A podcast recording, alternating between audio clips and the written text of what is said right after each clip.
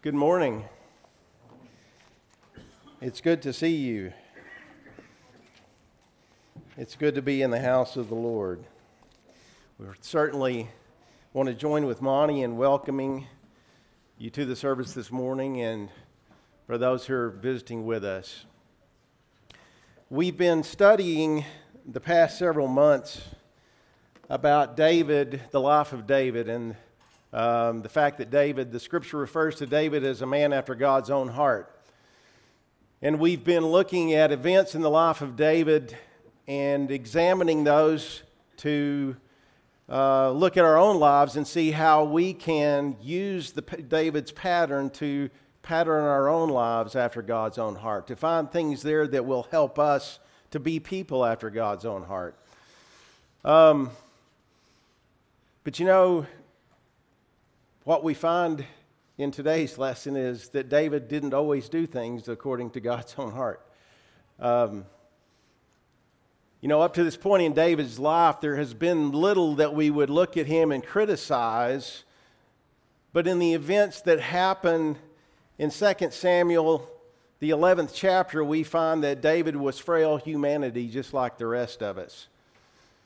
David was chosen by God for a very special purpose, that he was going to be the beginning of a monarchy that would lead to the true King of Kings being born into this world. It was be through the descendants of David that the true King of Israel, the true King of Kings, Jesus Christ, would be born into this world. And that was a very important role that David played. And again, David did a lot of things that were very, um, showed us that he was a man after God's own heart. But again, we get to today's lesson and we're going to we're to learn some more things about David. Um, but the, what I want to focus on really this morning is how David endured the chastening of the Lord following those events. So we've talked about to this point that that David was anointed to be the next king of Israel as a young man, probably somewhere between the ages of 10 and 15. The scripture doesn't tell us specifically.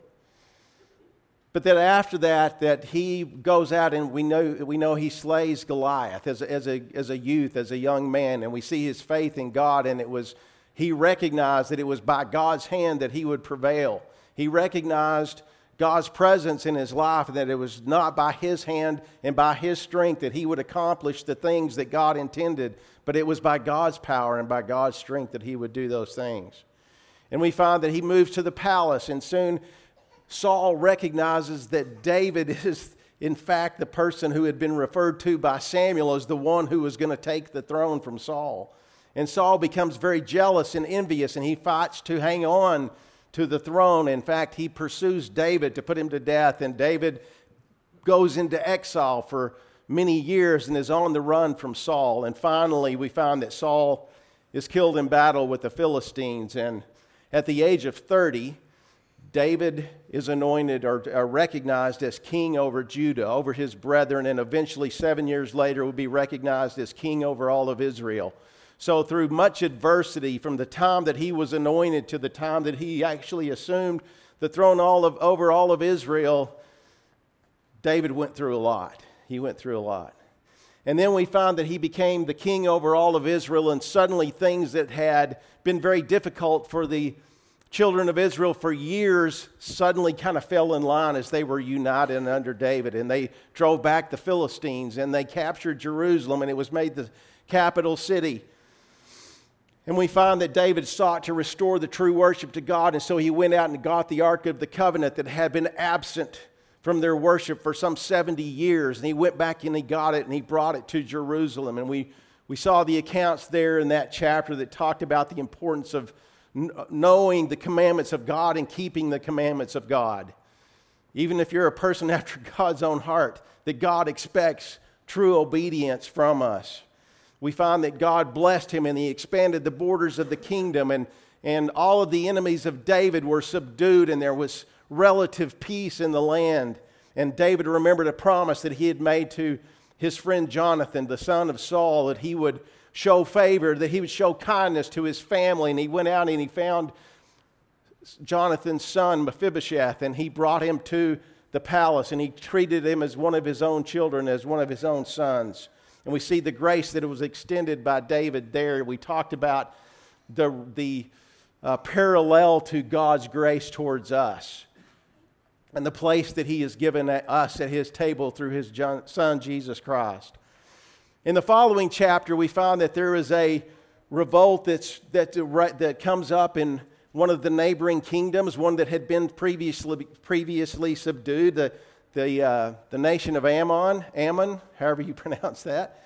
And uh, the king there died, and his son uh, uh, was heir to the throne and became the king. And so David sent ambassadors to go there and say, hey, we want to be friends. We want to we want to coexist with you guys and, and be allies together. And the, uh, the new king there uh, didn't he was very suspicious. He didn't trust David, and it resulted in, in a battle and, and, and fighting between the nations. And uh, so then that brings us to 2 Samuel chapter 11. In 2 Samuel chapter 11 and 1 says, It happened in the spring of that year, at the time when kings go out to battle, that David sent Joab and his servants with him and all Israel, and they destroyed the people of Ammon and besieged Rabbah, which was their capital city. It says, But David remained in Jerusalem. So there's a couple of very important points we want to note that the scripture points out about these events. Number one, it says, It was in the spring of the year, it was the time when kings go out to battle. So, where would we have expected David to be? David would have been expected to be out where he was supposed to be, out in battle. But the Bible says that he sent out his armies, but he remained at Jerusalem. You know, when we can, let's think about this for a minute. This is, at this point in his life, David's somewhere around 50 years old.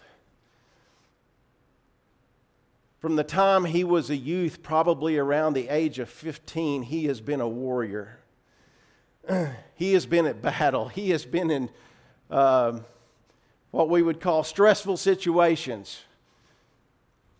He has been, he has been in, in great adversity from, the, from that time, from the time that he served as a captain over Saul's armies and as he was on the run for Saul and all of those things. And finally, he's made king over all and, and he, he expands the borders and there's peace in the region and he keeps his promise to Jonathan.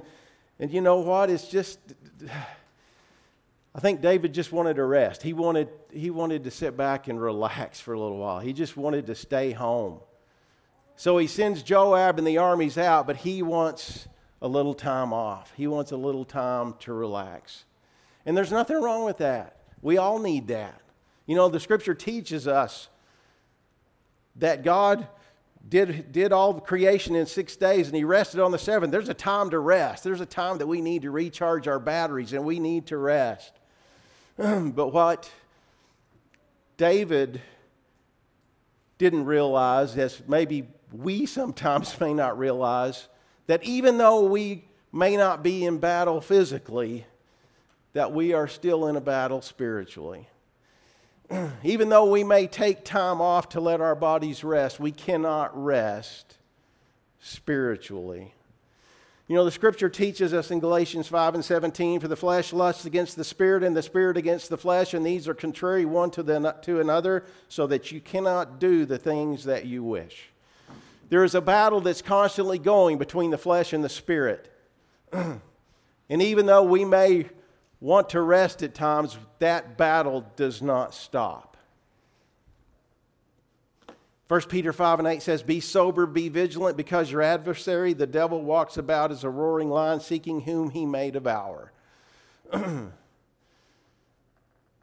Just because David took a few days off didn't mean that that battle was not still going on. And finally, 1 Corinthians 10 and 12 says, Let him who thinks he stands take heed lest he fall. I think David got it to a point in his life that he felt like he could relax, that he could kind of sit back and didn't have to be as vigilant, that he could kind of just let himself go a little bit. At some point, David stopped following God's desires for him and started following his own desires. And the result was a fall. But take heed when you think you stand, lest you fall. And David's fall was from a rooftop, as so to speak, as we remember. That it resulted in his ultimate sin with Bathsheba. His attempt to cover that up that resulted in the murder of Uriah, her husband, and not only him, but 18 others who were in battle with him that sometimes we forget. You know, in recent weeks and months, both Ian and, and Justin have spoken quite a bit about these events and, and David's repentance and his confession of his sin once this was passed. And so we're not going to dwell on the actual events that happened there this morning, but we want to look closely at what happens afterwards. the final verse of chapter 20, uh, 11 in 2 Samuel, where these events, events are described, when David thinks he has covered up this sin, the scripture says, but the thing that David had done displeased the Lord. There were going to be consequences to what David had done, and the Lord was not going to overlook those things. So, before I get ahead of myself, so we remember that David was the king, and there were, there were judicial cases that were brought before David. There were, when there was a case that needed his judgment, it was brought before him to adjudicate between citizens. And so Nathan the prophet comes to David with what David believes is one of these cases that he's going to act as judge. And David describes a situation where there's a rich man who has many flocks, he has a lot of sheep.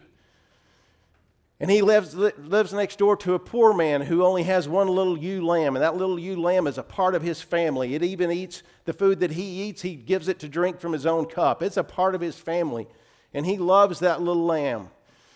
And there's a, there's a stranger that comes to visit the rich man, and the rich man, rather than taking up one of his own sheep to dress and prepare for his guest, goes over and takes the sheep from the poor man who lives next to him. And David hears this, and David is enraged. How could anyone be so selfish and so callous? My words, not David's, but probably what was going through his mind. The scripture says so David was David's anger was greatly aroused against the man, and he said to Nathan, As the Lord lives, this man has the man who has done this shall surely die, and he shall restore fourfold for the land because he has done this thing and because he had no pity. So notice David's judgment. So David is pronouncing judgment in what he believes is a case between two of his citizens. You know, Wednesday night, Brother Ian talked to us about judgment he talked about, you know, it's better not to judge because whatever judgment we judge is going to be measured against. Whatever we use in measuring judgment against others is going to be measured back against us. And guess what? Who was David judging? David was judging David. And so he had to be shocked at the words that Nathan spoke next. You are the man, said Nathan. David had to be shocked. What do you mean I am the man? Thus says the Lord God of Israel I anointed you king over Israel, and I delivered you from the hand of Saul. David, I've been with you all of your life. There's many times that I protected you and I shielded you from the desires of Saul to, to kill you, and I protected you, and, and I was with you, and I gave you your master's house and your master's wives for keeping, and gave you the house of Israel and Judah. And if it had been too little, I would have given you more. I gave you everything, David. I gave you everything. Those words had to hit David like a ton of bricks. Why have you despised the commandment of the Lord to do evil in his sight? What did he say? He said, You despised the commandment of the Lord. we will, let's look at that word despised. To look down with disrespect or aversion, to regard as negligible, worthless, or distasteful. So, what did, what did Nathan say to David? You despised the commandment of the Lord. And you know what? Anytime that we sin, we do the same thing. You know, before we can commit sin, We have to consciously override what we know to be right, the commandment of the Lord, what Lord the Lord expects of us. We have to despise that. As, hard, as painful as that is to acknowledge or to think about, that's what's required of us. And those words had to be painful to David. He said, You have killed Uriah the Hittite with a sword. You have taken his wife to be your wife, and have killed him with the sword of the people of Ammon. Now, therefore, the sword shall, ne- shall never depart from your house because you have despised me and have taken the wife of Uriah the Hittite to be your wife. How appropriate the parable given by Nathan to David about what he had done. About he who had anything took the one thing of love of, of his fellow soldier, of his loyal subject, and then covered it up. Thus says the Lord Behold, I will raise up adversity against you from your own house. I will take your wives before your eyes and give them to your neighbor, neighbor, and he shall lie with your wives in the sight of the sun. For you did it secretly, but I will do this thing before all Israel, before the sun. David, you did this in secret, but your punishment, what you're going to have to be endured, is going to be witnessed by everyone. So David said to Nathan, I have sinned against the Lord. David's confession was prompt, it was without excuse, it was with full resolution and recognition of what he had done, the thing he had sought to hide for all of these months. We know that that was in actuality a relief to David to acknowledge that, to, to unload this burden that had, he had been carrying for all of these months, but then he has to think about the punishment that he just pronounced on himself. Per- this person's going to die. This person should be put to death. That's what's deserving, said David. That's what he himself deserved. But Nathan said to David, The Lord has put away your sin, that you shall not die. There was mercy extended by God to David. However, because by the deed that you have by this deed you have given great occasion to the enemies of the Lord to blaspheme, and the child also which is born to you shall surely die. There was a consequence that David was spared of. He was spared of death. He was spared of the penalty of death, but he was not spared of the other consequences that he unleashed when he committed these sins. Those things he would not be spared of. So I want to think about this for a little bit this morning. Enduring the chastening of God. The Bible says in Hebrews 12, verses 5 and 6, My son, do not despise the chastening of the Lord, nor be discouraged when you are rebuked by him. For whom the Lord loves, he chastens, and he scourges every son that he receives. So that tells us if we are the children of God, that there are times that we are going to have to endure God's chastening, God's discipline upon us. And certainly that was true of David. the Bible teaches us that we shall we're going to reap what we sow. Though we may have forgiveness from the Lord, we still have consequences for our action and the correction from the Lord that we're going to receive. And how do we handle that? How do we handle God's correction? How did David handle God's correction? As expressed in the reading this morning, Psalm 51, where David prays to God following these events and praying for forgiveness and a clean heart and restoration. And he said, Create in me, O God, a clean heart. Renew a right spirit within me. Cast me not away from thy presence, and take not thy Holy Spirit from me. Restore me unto the joy of the, thy salvation.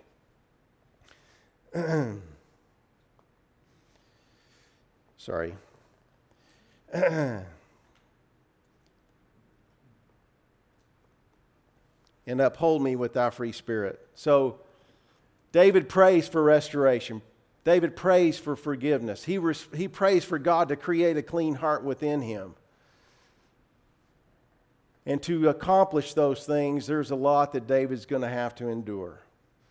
He has the forgiveness of God, but there is much more molding that's going to have to take place in the life of David. There are many more, there's many more lessons he's going to have to learn through this process. And let's look at how he handled those things. Let's look at the things that God said to David. First of all, he said, Why have you despised me? I mean, again, those had to be painful words. Those are words that we need to recognize in our own lives when we sin, that we have despised God. We've turned our back on the Word of God, on the commandments of God, to do our own will rather than His. he said, The sword shall not depart from your house ever. The, the sword would never depart from that time forward from the house of David. There was going to be difficulty and bloodshed among his own family from that time forward. He said, I'm going to raise up adversity against you from your own house. You're going to have, you're going to have a difficult time because of those of your own family. There's going to be great adversity that's brought against you. And he said, The child that is born unto you, Bathsheba, shall surely die. You know, we see these, these things come to pass very quickly. The child that is born to him in Bathsheba dies when it's seven days old. And we remember the, the account where David prayed and he fasted for God that, in hopes that God would not fulfill, that he would, he would spare David of this consequence and his family of this consequence, but he doesn't. And we remember that afterwards, David gets up and he washes his face and and he goes on about his lives and he, and he praises God despite all this, recognizing again the consequence, that this was a consequence. He said, The sword shall not depart from your house. In the events of the lives of David's children, we see this unfold, and it happens very quickly. We see the sin that David had committed almost um, duplicated by one of his sons in a very selfish way in an, a, an act against his half sister, one of David's other, other children. And that was Amnon, David's oldest son, who committed this act. And David hears about it, and David is grieved and he's unhappy, but he doesn't do anything about it. And why? Because David probably recognizes I'm guilty of the same thing. And he maybe had lost the moral authority in his own mind to execute judgment on his own son, and so he, he doesn't do anything. But Tamar, his daughter's older brother, Absalom, when he sees nothing is being done, resolves that he will take things into his own hands. And he bides his time for two years. And he plots against his brother, Amnon. And he arranges a celebration and he invites all of the king's sons to this celebration. And he instructs his servants. When you see Amnon becoming light of heart through the celebration, he said, You fall on him and you kill him. He said, You're not going to be held responsible because it's me who's giving you this order. And so there were all the sons of David, and they were at a celebration at, with Absalom, and suddenly this, this happens, and the servants of Absalom kill their brother, kill his brother. All of the others see this, brothers see this, and they flee because they probably fear that they're going to be next. So they're, fl- they're fleeing back to Jerusalem. But Absalom knows he can't go back. His father is going to be gr- grief stricken. He's going to be held accountable for this, so he flees. And he goes into exile for a period of time he flees to a place called Geshur,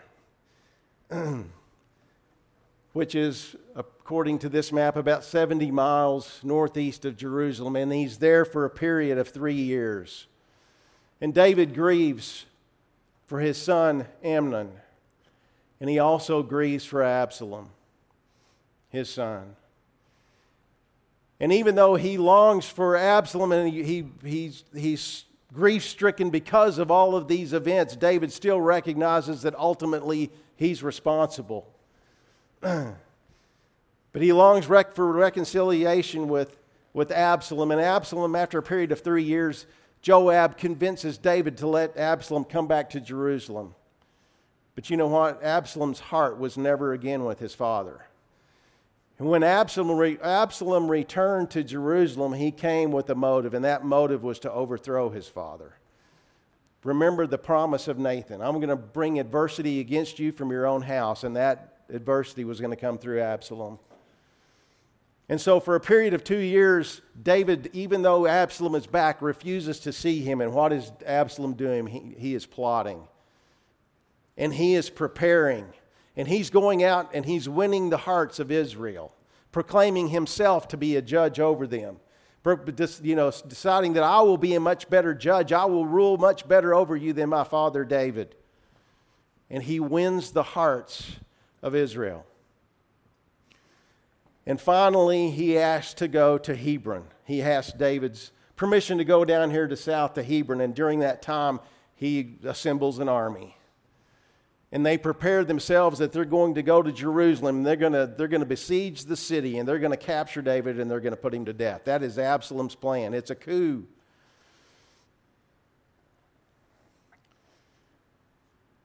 2 Samuel chapter 15 tells us now a messenger came to David saying, The hearts of the men of Israel are with Absalom. And what that meant was, David, you're outnumbered. You got to get out. You got to get out of the city. He's got all of Israel with him. They're going to come and take you. So David gives the instructions to all his servants that were with him at Jerusalem Arise and let us flee, and let us, for we shall not escape from Absalom. Make haste to depart lest he overtake us and suddenly bring disaster upon us and strike the city with the edge of the sword. David not only was seeking to not go to battle with his own son, but he wanted to spare the lives of all of those who had been loyal to him. And he said, we, have got a moment, we've got a window of opportunity, we've got to get out. And so they did. they evacuated the city. It says, And the king went with all the people after him, and they stopped at the outskirts. So they're going out of Jerusalem. They stop at the outskirts of town. Then all his servants passed before him, and the Cherethites and the Pelethites and all the Gittites, 600 men that had followed him from Gath, passed before the king. Who were these men? These were those mighty men who had been loyal to David from the time that he had fled from Saul, that he was out there in exile all those years. The mighty men of David who had been loyal to him, with him all these years, they were still loyal and they followed David out, and they all passed before David as they're passing over the brook there as they exit out of Jerusalem. It says, And all the country wept with a loud voice, and all the people crossed over. The king himself also crossed over the brook Kidron, and all the people crossed over toward the way of the wilderness. What a sad day. what a sad day this was for David, and it says the whole country wept. There was also Zadok, the priest, and all the Levites with him bearing the ark of the covenant of God, and they set down the ark of God. And Abiathar went up until the people had finished crossing over from the city. So, who else was with David? All the priests. They had brought the Ark of the Covenant, and there was Zadok, and there was Abiathar. And Abiathar, remember back in the time that David was fleeing from Saul, was the lone survivor of Saul's slaughter of all the priests at Nob who have been faithful to David all of these years. And so all of them are together, and all of them are heartbroken over the events that are happening. Then the king said to Zadok, Carry the ark of God back into the city. If I find favor in the eyes of the Lord, he will bring it back, bring me back and show me both it and his dwelling place. But if he says, Thus I have no delight in you, here I am, let him do to me as seems good to him. this is the pivotal verse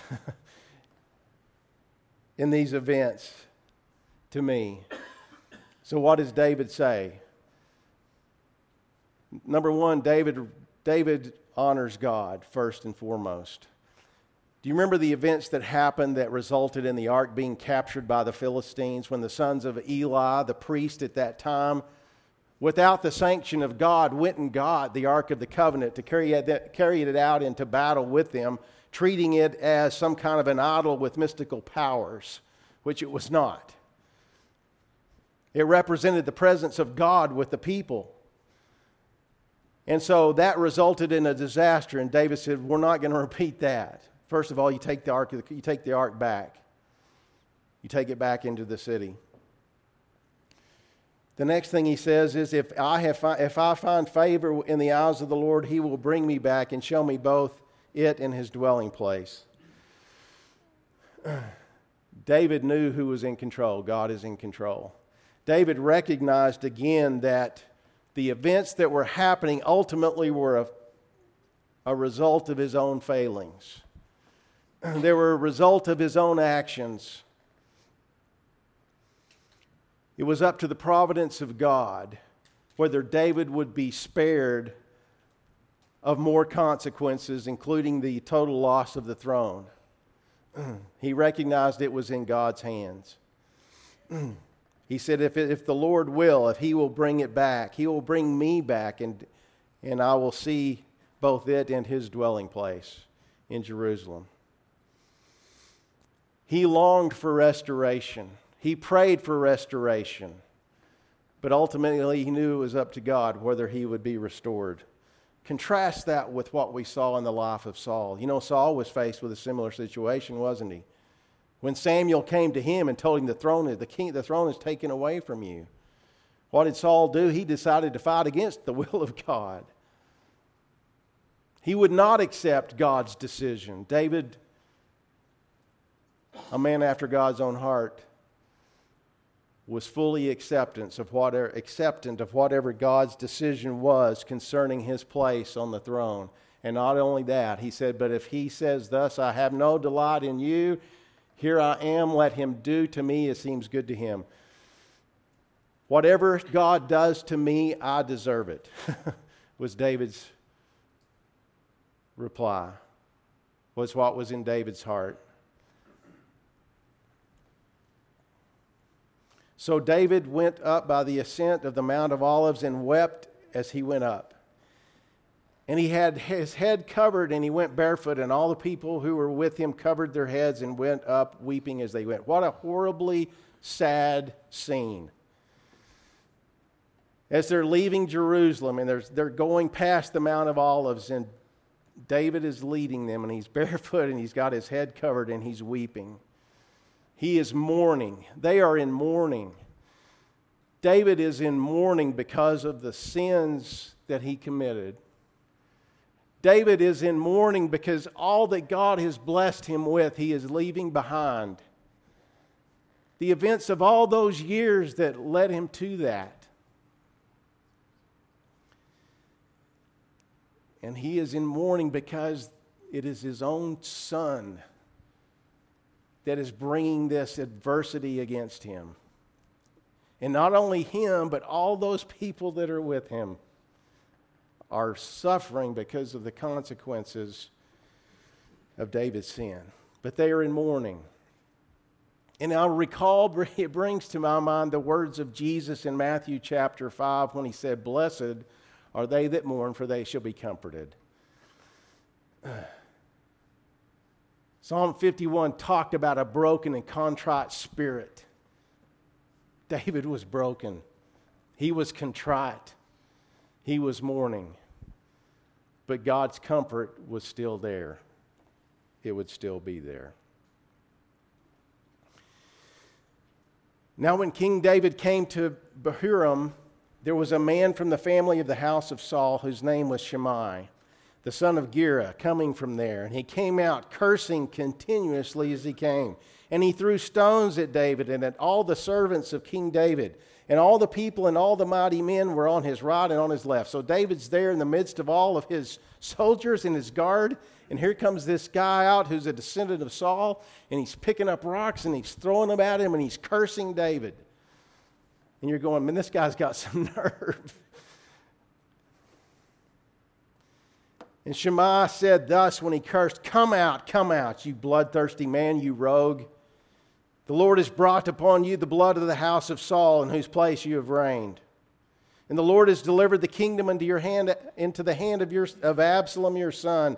So now you are caught in your own evil because you are a bloodthirsty man. Those are harsh words. Most of those words are not true. David was not guilty of the blood of Saul. In fact, David took great, went to great lengths to make sure that he was not guilty of the blood of Saul. He spared li- Saul's life on numerous occasions. He was not guilty of that. What the man was saying was not true. It was not David who had usurped the throne of Israel. David didn't usurp it, God gave it to him. God anointed, He chose David. That was His throne. He didn't usurp Saul's position. And he said, And God's delivered the kingdom in your hand, Absalom. That wasn't resolved either. Though David was fleeing, though that was up for grabs at the moment, God's decision had not been made. But there was some truth also in what Shimei said. He said, So now you are caught in your own evil. Those words had to ring true with David. Though everything else this man said was false, that was true. And then Abishai, the son of Zeruiah, said to the king, Abishai, the son of Zeruiah, said to the king, We should why should this dead dog curse my lord the king? Please let me go over and take off his head. But the king said, What have I to do with you, you sons of Zeruiah? So let him curse. Because the Lord has said to him, Curse David. Who then shall say, Why have you done so? What did David see in this? David saw the hand of God. David heard those words and he said, You know what? I may not be guilty of all those things he's saying I'm guilty of, but I'm guilty of some things that I'm worth, that's, that I'm worth being cursed out for. He said, I, I think I see God's hand in this. It is God who's told him to come out and curse me because I deserve it. I deserve to be cursed. That's what David's words were. And David said to Abishai and to his servants, See how my own son who came from my own body seeks my life. How much more then may this Benjamite? I mean, how much worse can things get? My own son is seeking to kill me. How much more can this guy humiliate me by cursing me out? That's a small thing, David said. He said, It may be that the Lord will look upon my affliction and that the Lord will repay me good for his cursing this day. David was willing to patiently endure, even if it was wrong, the cursing that was against him, because ultimate, ultimately David knew that he was guilty. And he didn't seek revenge, but he sought the mercy of God. Now, the king and all the people who were with him became weary, and so they refreshed themselves there. They came to the Jordan River. So they had passed out of Jerusalem and they had passed over to the Jordan River and they had passed over. And ultimately, they would flee up to the, that area where it says the forest of Ephraim, and that's where ultimately Absalom is going to be killed. So these events are going to happen. David, through the providence of God, escapes an entrapment by Absalom, and ultimately Absalom himself is killed, even though David has instructed his soldiers to spare the life of Absalom. When word came to Joab that Absalom had been caught in a tree and was helpless, Joab thrust his heart through with three darts, and Absalom died. And the revolt was over, and the trumpet was blown, and the people returned. But when David heard the words of Ab, about Absalom, the, the scripture says, Then the king was deeply moved, and he went up to the chamber over the gate and wept these were not rejoiceful words to David that the battle was over because in the process he had lost his son. And he wept. And he said, Oh, my son Absalom, my son Absalom, if only I had died in your place. I would have traded places with you, says David. Ultimately, all of this is my fault. Now let's think about that. It was ultimately David's fault. Now, was it David's fault that Absalom made the decisions he made? No. was it David's fault? Was David responsible for the decisions made by Amnon? No. They were ultimately responsible for their own actions, but it was David's sin that had brought about the circumstances that resulted in those things. And David would have willingly taken the place of Absalom, his son. Then the king returned and came into Jordan and Judah came to Gilgal. So the people of Judah came out to meet the king and to escort the king across the Jordan. So the battle's over, and they're all returning to Jerusalem, and those of Judah go out to meet them and to escort them back. And Shimei, remember him? the son of Gera, a Benjamite who was from Bahurim, hastened and came down with the men of Judah to meet King David. There were a thousand men of Benjamin with him, and Ziba, the servant of the house of Saul, and fifteen sons and his 20 servants with him, and they went over the Jordan before the king, and then a ferry boat went across to carry the king's household and to do what he thought good. Now Shimei, the son of Gera, fell down before the king when he had crossed the Jordan, and he said to the king, Do not let my Lord impute iniquity to me, or remember what wrong your servant did on that day when my Lord the king left Jerusalem. So, what is Shimei doing? He's thinking back about what he did running along and cursing David and throwing rocks, and all of a sudden David's going to be returned to his, to his throne. And Shimei is afraid. And so he comes to David and he falls down before him and he asks him to not hold him accountable for those things. He says, For I, your servant, know that I have sinned, therefore I am the first to come today of all the house of Joseph to go down to meet my Lord the king. He said, I was going to be the first one here because I've sinned against you. And I need your mercy.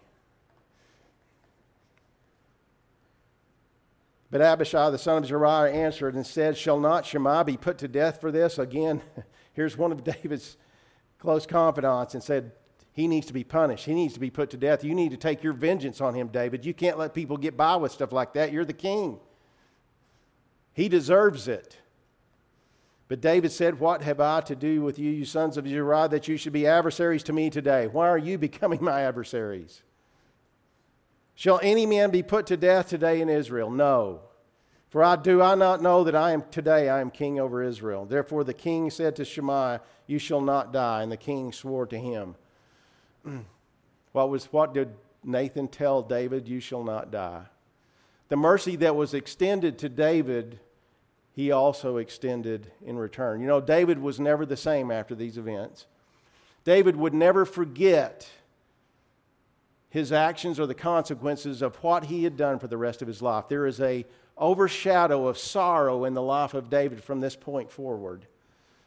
But you know what David was spared was a lot of the lot more consequences than those.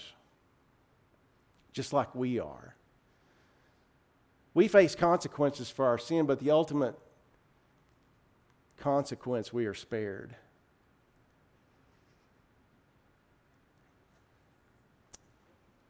because in the Garden of Gethsemane,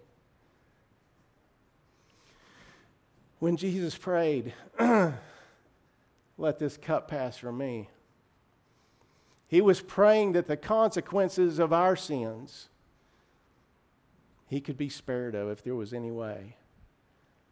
He said, Nevertheless, not my will, but yours be done.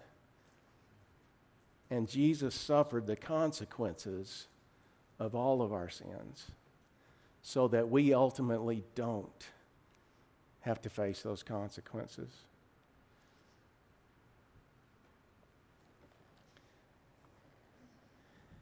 But we will have to endure chastening of the Lord. what do we learn from David in these events? Number one, when, the, when we suffer the consequences of our own sin, we need to recognize and accept that there are self imposed consequences that we are responsible. We need to recognize and accept with patience that God will chasten, that God will discipline his children. We at times are going to face the discipline of God. In those times, we need to pray for restoration and healing. And that we need to trust in God's love and in his providence and in his righteous judgment, that the things that we are going to go through are going to be for our benefit. God desires what is good for us, and sometimes what is good for us is for us to suffer the consequences of what we've done. And sometimes it's to feel the hand of His discipline upon us because of those things.